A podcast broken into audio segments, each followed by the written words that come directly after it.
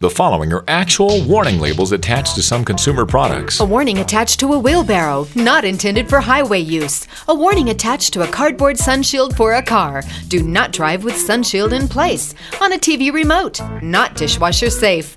Instructions in a television set manual. Do not pour liquids into your television set. A warning on a CD player. Warning, dangerous warning inside. On a collapsible baby stroller. Do not collapse with baby inside. On a hair dryer, never use hair dryer while sleeping. Face it, some things just don't need to be written down anywhere, but other things are pretty important for people to see. Your business is important, don't you think? Then help customers see what you're up to with flyers.